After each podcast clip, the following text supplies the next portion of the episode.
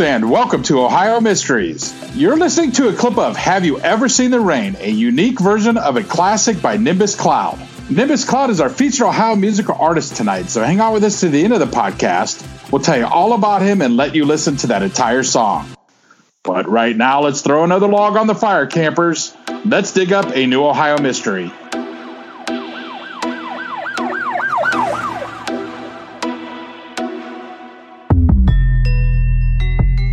I'm your co host, Steve Yoder, and with me is our award winning journalist, Paula Schleis, who spent 30 years telling these kinds of stories for the Akron Beacon Journal. Hi, everybody. On October 9, 1973, authorities in Wadsworth, Ohio were called to the Wadsworth Foundry for a gruesome discovery. One of the employees had been burned alive in a blast furnace. The investigation was relatively short, at least from the public's perspective. An Ohio fire marshal's report called it an industrial accident, and the death of Benny Mostiller was limited to a single short newspaper story, then never heard about again. We now know that authorities never thought Benny's death was an industrial accident almost certainly it was homicide with a killer whose identity will never be known. The author of that book, Mike Berg, is going to join us in a few minutes. Mike spent 38 years with the police department in the nearby Wayne County city of Rittman, rising all the way up to chief of police before he retired in 2016. His recent book, done in conjunction with the Wadsworth Area Historical Society, is called Wadsworth Area Homicides and Deaths of Suspicious Nature. And when it comes to the most confounding of those suspicious deaths, Chief Berg said Benny Mostiller is at the top of his list. Before we talk to the chief, let me tell you more about this one incident in his book. Because while Benny Mostiller will never get justice, at least for our short time here, we can acknowledge that his life ended unfairly and too soon. Benny William Mostiller was born in 1917 in Holland, Georgia. That's a small, unincorporated crossroads about an hour and a half's drive northwest of Atlanta. When Benny was in his mid 30s, he made the move to Akron, Ohio. We don't know exactly why, but Northeast Ohio was known to attract a lot of laborers from the South to fill its steel companies, its auto plants, its rubber factories, and of course, all of the many businesses that supported those industries. I don't know if Benny brought his nickname with him or earned it while he was there, but friends and family called him Blue Steel. And apparently, it was a name they used frequently enough that they even included it in the title of his obituary. At some point, Benny found employment at the Wadsworth Foundry. The foundry, as fate would have it, was born the same year as Benny in 1917. It was a metal manufacturer that employed about 150 people, and they made castings for use in things like pumps, electric motors, and machine tools. The foundry was at 142 Auble Street in Wadsworth. That's a blue collar community in Medina County with a reputation for being quaint and family friendly.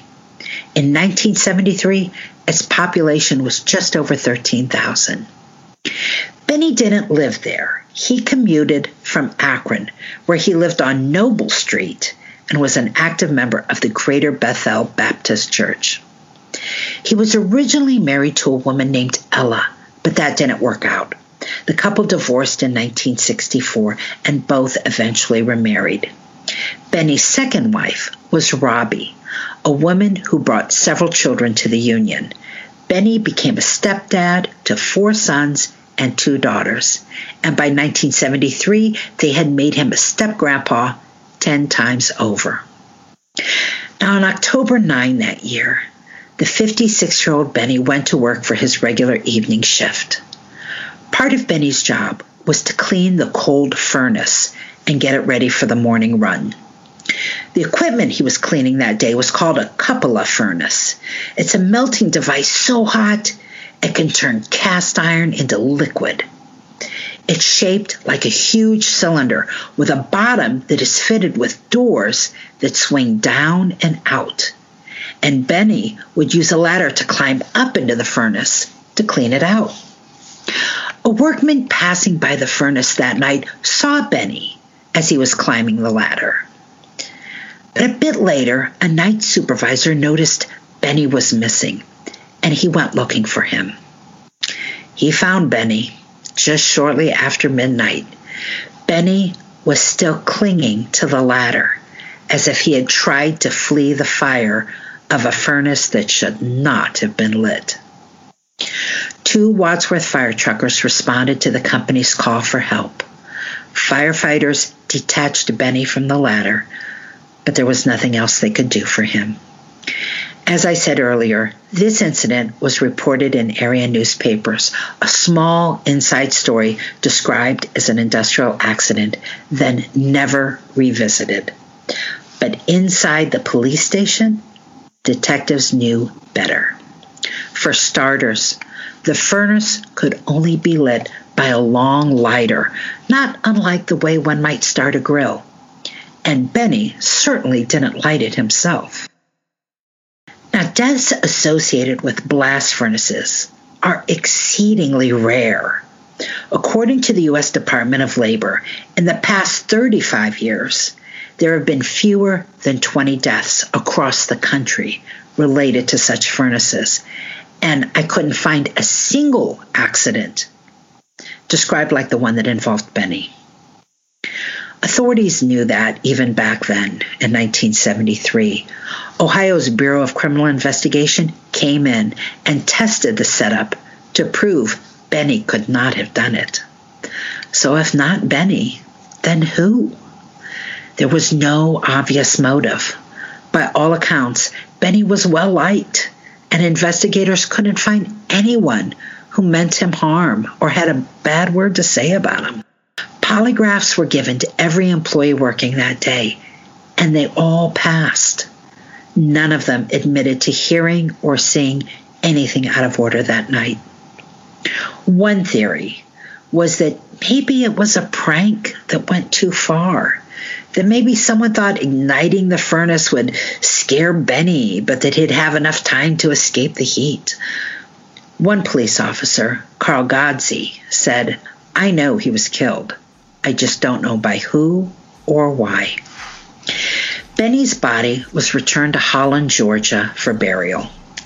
A month after his death, his wife Robbie took out a large classified ad in the Akron Beacon Journal to thank relatives, friends, and neighbors for their support. She also thanked Wine Merchant Restaurant, Turner Funeral Home, and the employees of Wadsworth Foundry, although many suspected one of those employees was her husband's killer. So let's welcome to Ohio Mysteries Mike Berg, the author of Wadsworth Area Homicides and Deaths of Suspicious Nature. This is Alex Hasty, the host of Ohio versus the World, an American history podcast. On Ohio vs. the World, we'll travel back in time with the authors, historians, and even witnesses to visit the most exciting, consequential, and too often overlooked topics that have shaped America's history. There seems to be an Ohio connection to so many important moments. When you said uh, Ohio versus the world, we did some damage. So join us and we'll take a deep dive to enlighten, educate, and entertain you as Ohio versus the world makes history fun again.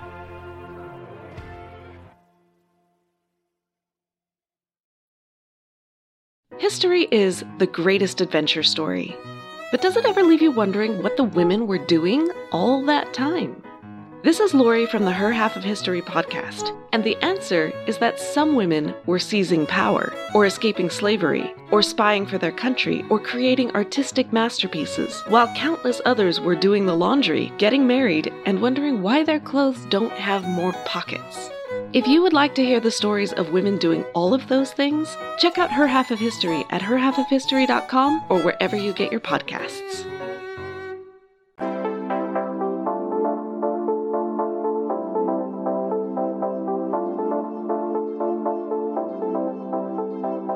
Well, we are welcoming to our program Mike Berg. Mike, how are you today?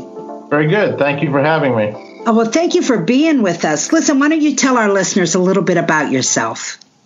Well, I'm a Wadsworth native and uh, knew from age 14 that I wanted to be a policeman. Once out of Wadsworth High School, class of 72, I uh, went to work for Norton PD as a dispatcher for four and a half years. Then went to Rittman PD as a patrolman and stayed there for 38 and a half years. And uh, I was uh, there as a patrolman, a sergeant, and uh, my last nine years were as chief.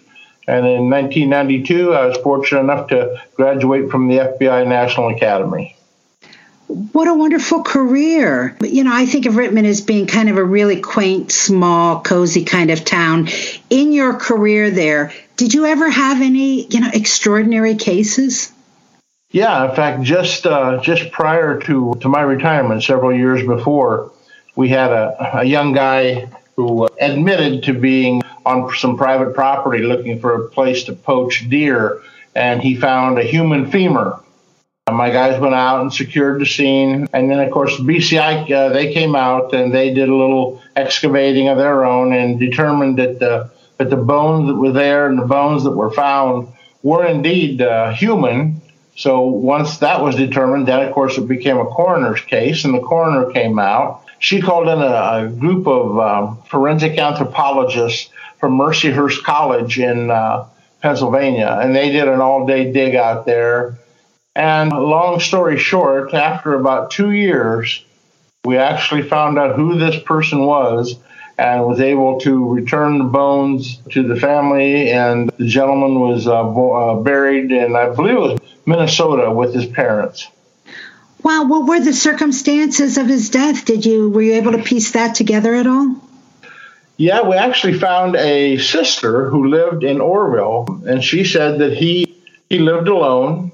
He worked at the well at that particular time it would have been the box board, the the big paper company that was in Rittman. He loved to go walking in the woods. And every time she talked to him, he'd say, "Oh, I saw a fox today," or "I saw." He loved going out walking in the woods. He also had considerable health problems. And of course, with only bones left, and he passed away in 1963. He laid out there that long. So it she, could have been completely natural. Yeah, she, they, they figured that uh, he just he had uh, numerous health issues, and they figured he was just out for one of his regular walks in the woods because he was definitely way back in the woods and just had some a health emergency of some sort and uh, passed away out there in the woods. That is amazing. It, it, must have been so interesting for you to see the process, the anthropological part of it, and just how the whole system came together to identify this man and, and get his bones to his family. It was very interesting, and, and I, uh, I really liked watching the. Uh, the, the forensic anthropologists from Mercyhurst do their thing. That was that was really interesting. I mean, you see it, you know, on all the true crime shows, but to see it firsthand, it was really a, really a treat for me. Oh yeah, I mean, there are probably police chiefs in larger cities that never get that opportunity. So. What a treat for you. Now, when did you decide you wanted to write this book? Had you been like sort of collecting this information throughout your career? No, it started in 2009.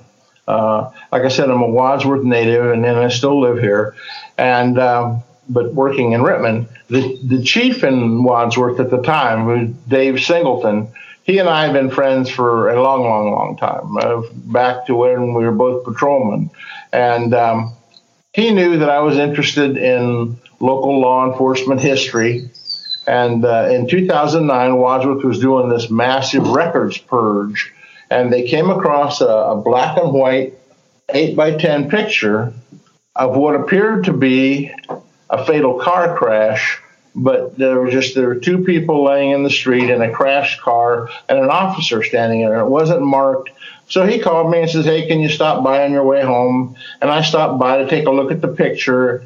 And I said, "Well, I don't know what this is, but I recognize the officer. So I had him make me a copy of the picture, and I took it uh, to that officer who was long since retired. He said, "Oh yeah," I said that uh, that wasn't a fatal car crash. He goes, "That was a uh, a murder suicide and gave me the story. And then I got to thinking, well, how many others had there been that we don't know about or that uh, haven't been chronicled or, or uh, written down or the, lost to history or that sort of thing?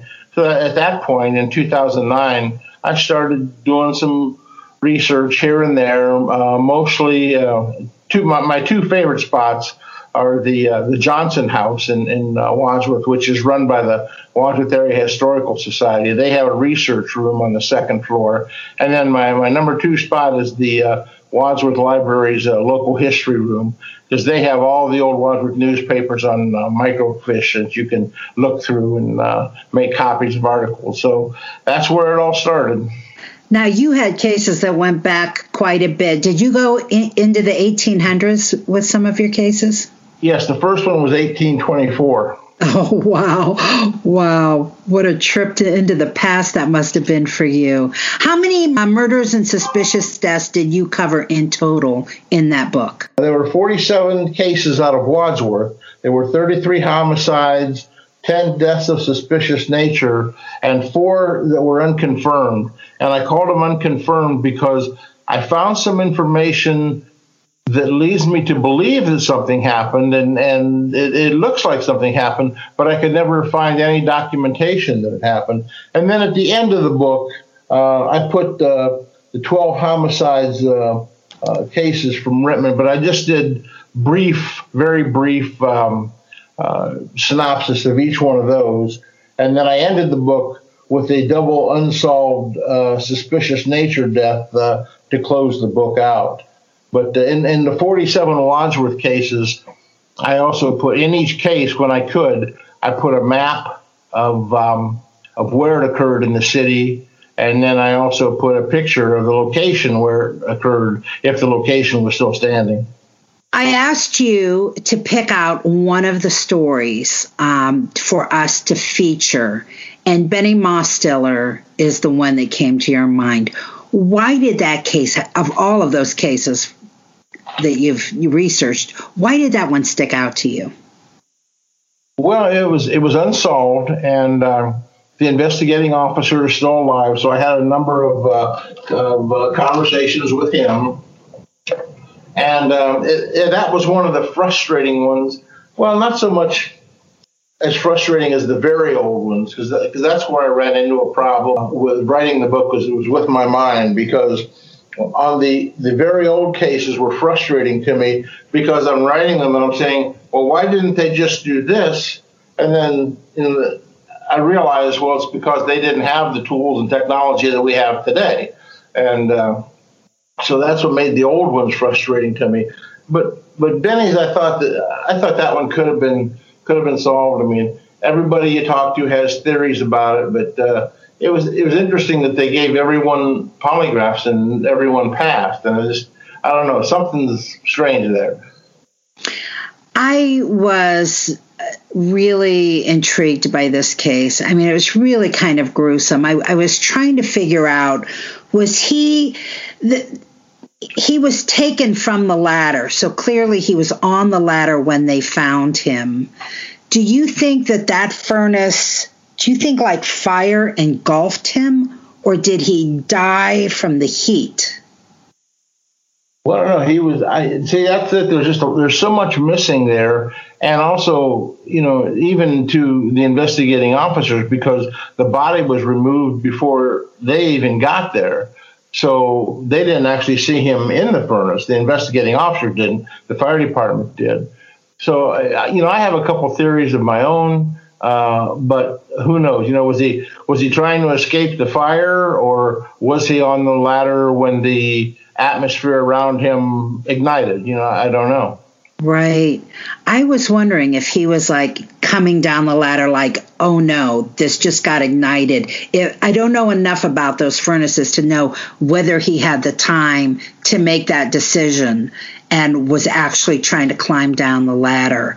But you said you had a couple of theories. I know that another detective, one of his theories was that it might have been a prank that went wrong. How does that theory stack up with your own? Is that a possibility? Well, uh, that was the investigating officers. He, the way he explained it to me, was that, of course, the furnace is a is a confined area, and he was in there cleaning it. So the the cleaning solution was probably flammable. You know, that was back in the 70s. I don't know what the OSHA requirements were at that time for ventilation, even if there were any. I don't know.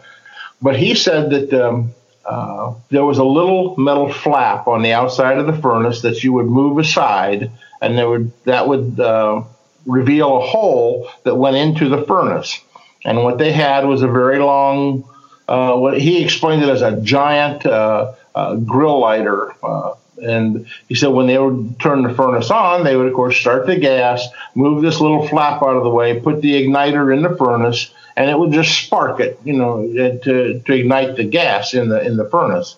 He thinks that someone not thinking that uh, about the uh, the environment that Benny was in with the, with the cleaning solution and all was just going to spook him with the spark and put this put the igniter in there and sparked it just to just to get him, you know, just to scare him a little bit.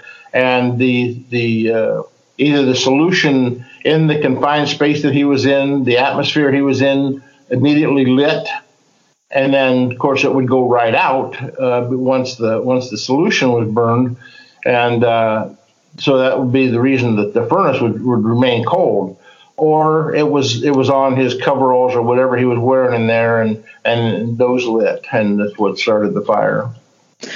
Is that your favorite theory, or did you have another one? Oh, I had a couple that I just you know the more I read, like like you said, there's not a lot to you know you really don't know. Um, sure. Do you want to share them? Sure. I, I, thought could the possibility have been he went to started to come out of, of the furnace to, to climb the ladder and maybe he dropped a wrench. I don't even know if he had a wrench with him, but if he dropped it and it sparked when it, when it hit the floor of the furnace, that could have ignited a, a, a atmosphere that's, that's, rich in uh, in uh, solution like that.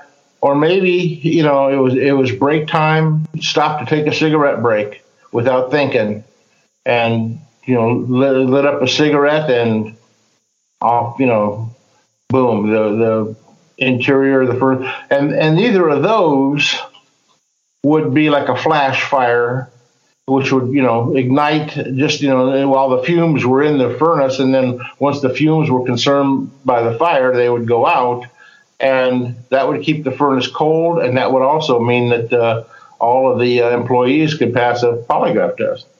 You know, I I guess I didn't realize. Well, I guess I do now that I think about it, but you're saying when they found Benny, the furnace was cold. So the fire that killed him was brief, fierce enough to kill him, but then went out pretty quickly. And by the time they found him, the, there was no fire. Correct. Okay. All right. Got it. Thank you for that clarification. And I see that you're kind of relying on the idea that if everybody passed a polygraph, that adds a little more weight to maybe it was something Benny had done himself. You know, I don't know if, if, if OSHA had any like, uh, at that time, if they had any like ventilation, you know, now they have ventilation uh, requirements and and uh, respirator requirements and you know usually you have to have two people and that sort of thing or a safety person and I don't think that they had them back at that time. Yeah. What an interesting case. Now, aside from Benny, why don't you tell us another story? What's another story in your book that really sticks out in your mind? Probably one of the first ones about uh, poor little Lily Birkbeck uh, she was five years old and uh, poisoned by her stepmother. Oh. Um, when was that? That was 1899. Hello, my name is Peter Zablocki, and I'm a historian, author, and college professor. I'm thrilled to invite you to check out Evergreen Network's History Shorts podcast. Every Tuesday and Thursday, join me on a journey through time, exploring the little known and hidden gems of history. In each bite sized episode, I'll dive into my original research to bring you intriguing historical curiosities you've probably never heard of, uncovering the fascinating stories that have shaped our world, from forgotten figures to overlooked events. And the best part? I've condensed all this historical goodness into manageable chunks, perfect for your on the go lifestyle. Whether you're commuting to work or squeezing in a quick break, History Shorts fits into the little time you probably think you don't have. Subscribe now and never miss an episode of the History Shorts podcast, available wherever you get your podcasts.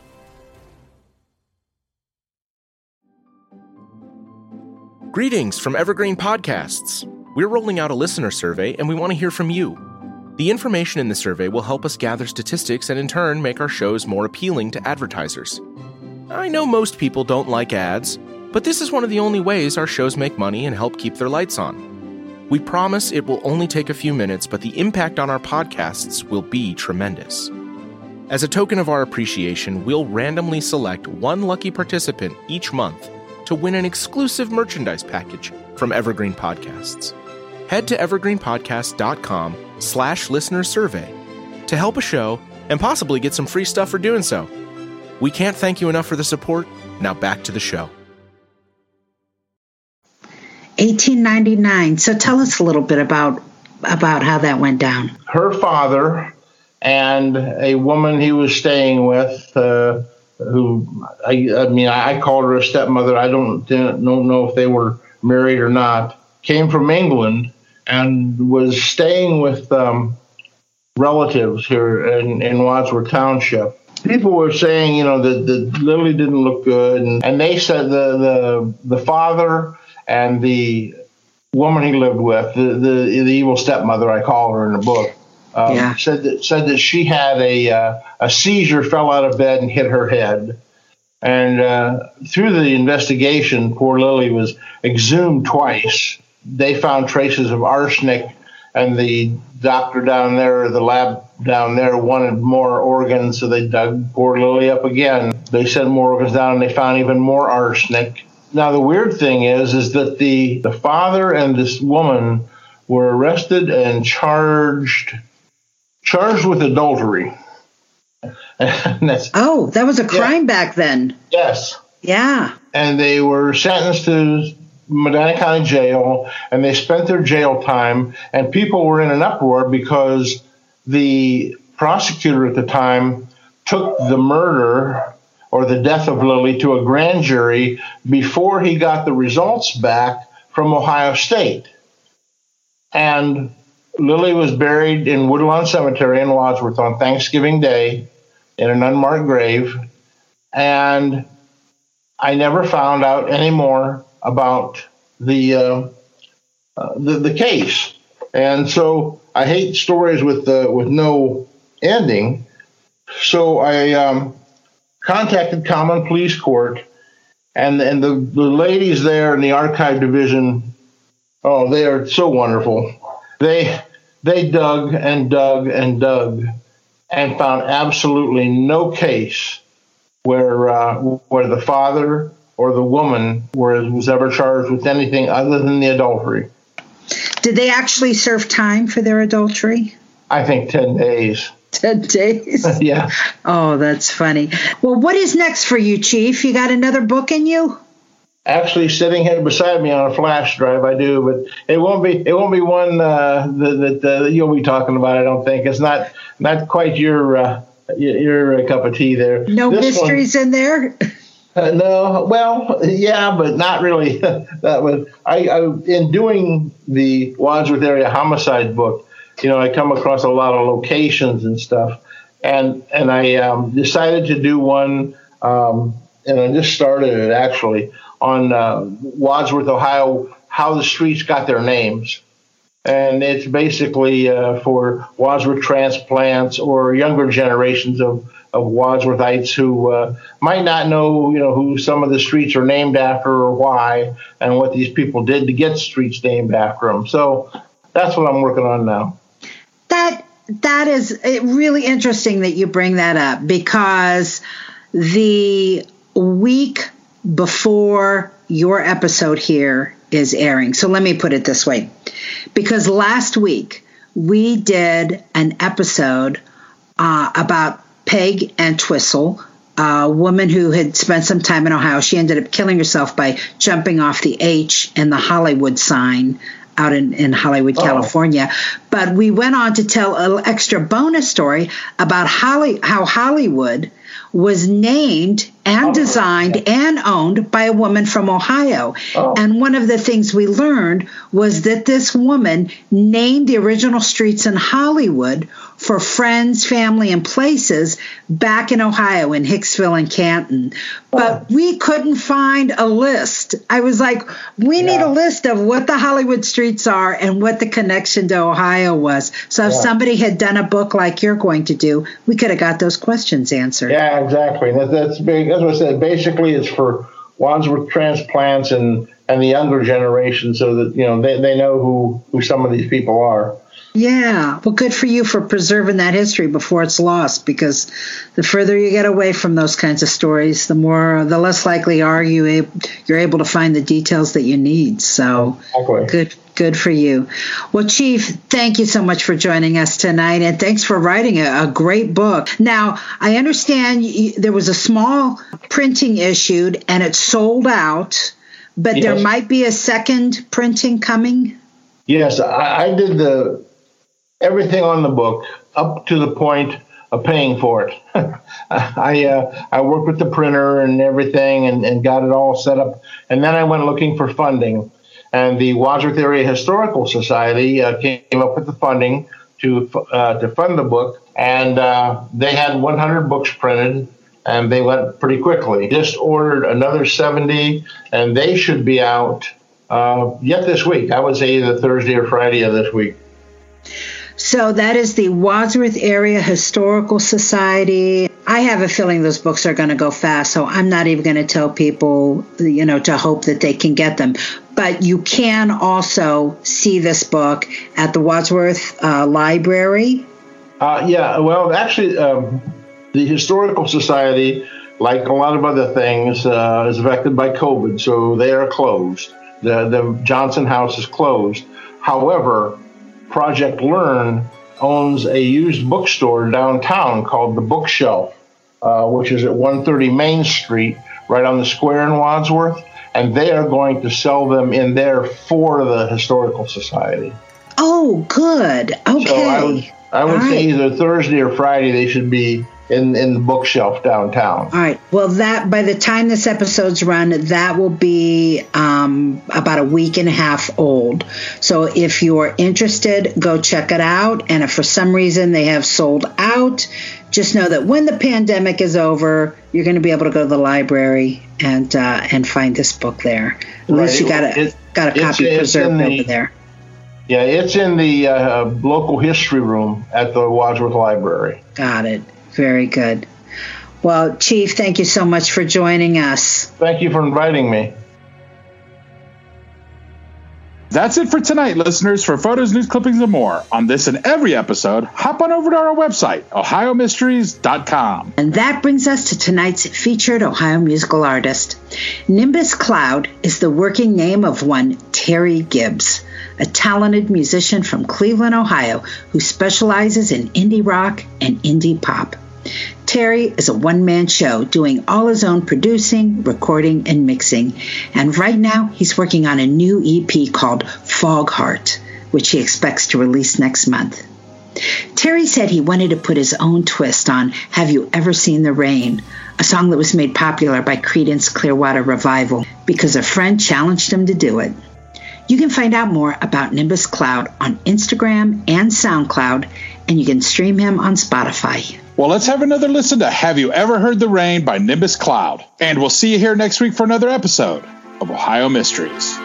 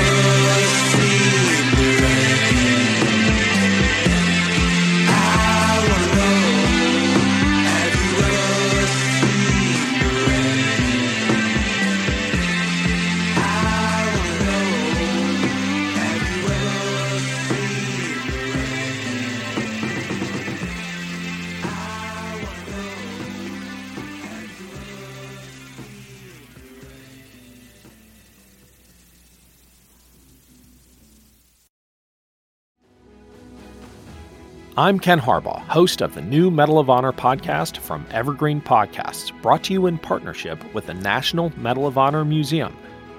In each three minute episode, we'll learn about a different service member who distinguished him or herself through an act of valor. We'll include stories from the Civil War to Iraq and Afghanistan, and from all branches of the military. We'll talk about service members who were overlooked for the medal at first due to their race or religion, and about those who were celebrated at the time. We'll hear stories of soldiers like Audie Murphy, future Hollywood star who mounted a burning tank to hold off German infantry in World War II. And people like Dr. Mary Edwards Walker, a Civil War Army doctor and the only woman to receive the Medal of Honor so far. Learn about these heroes and more wherever you get your podcasts.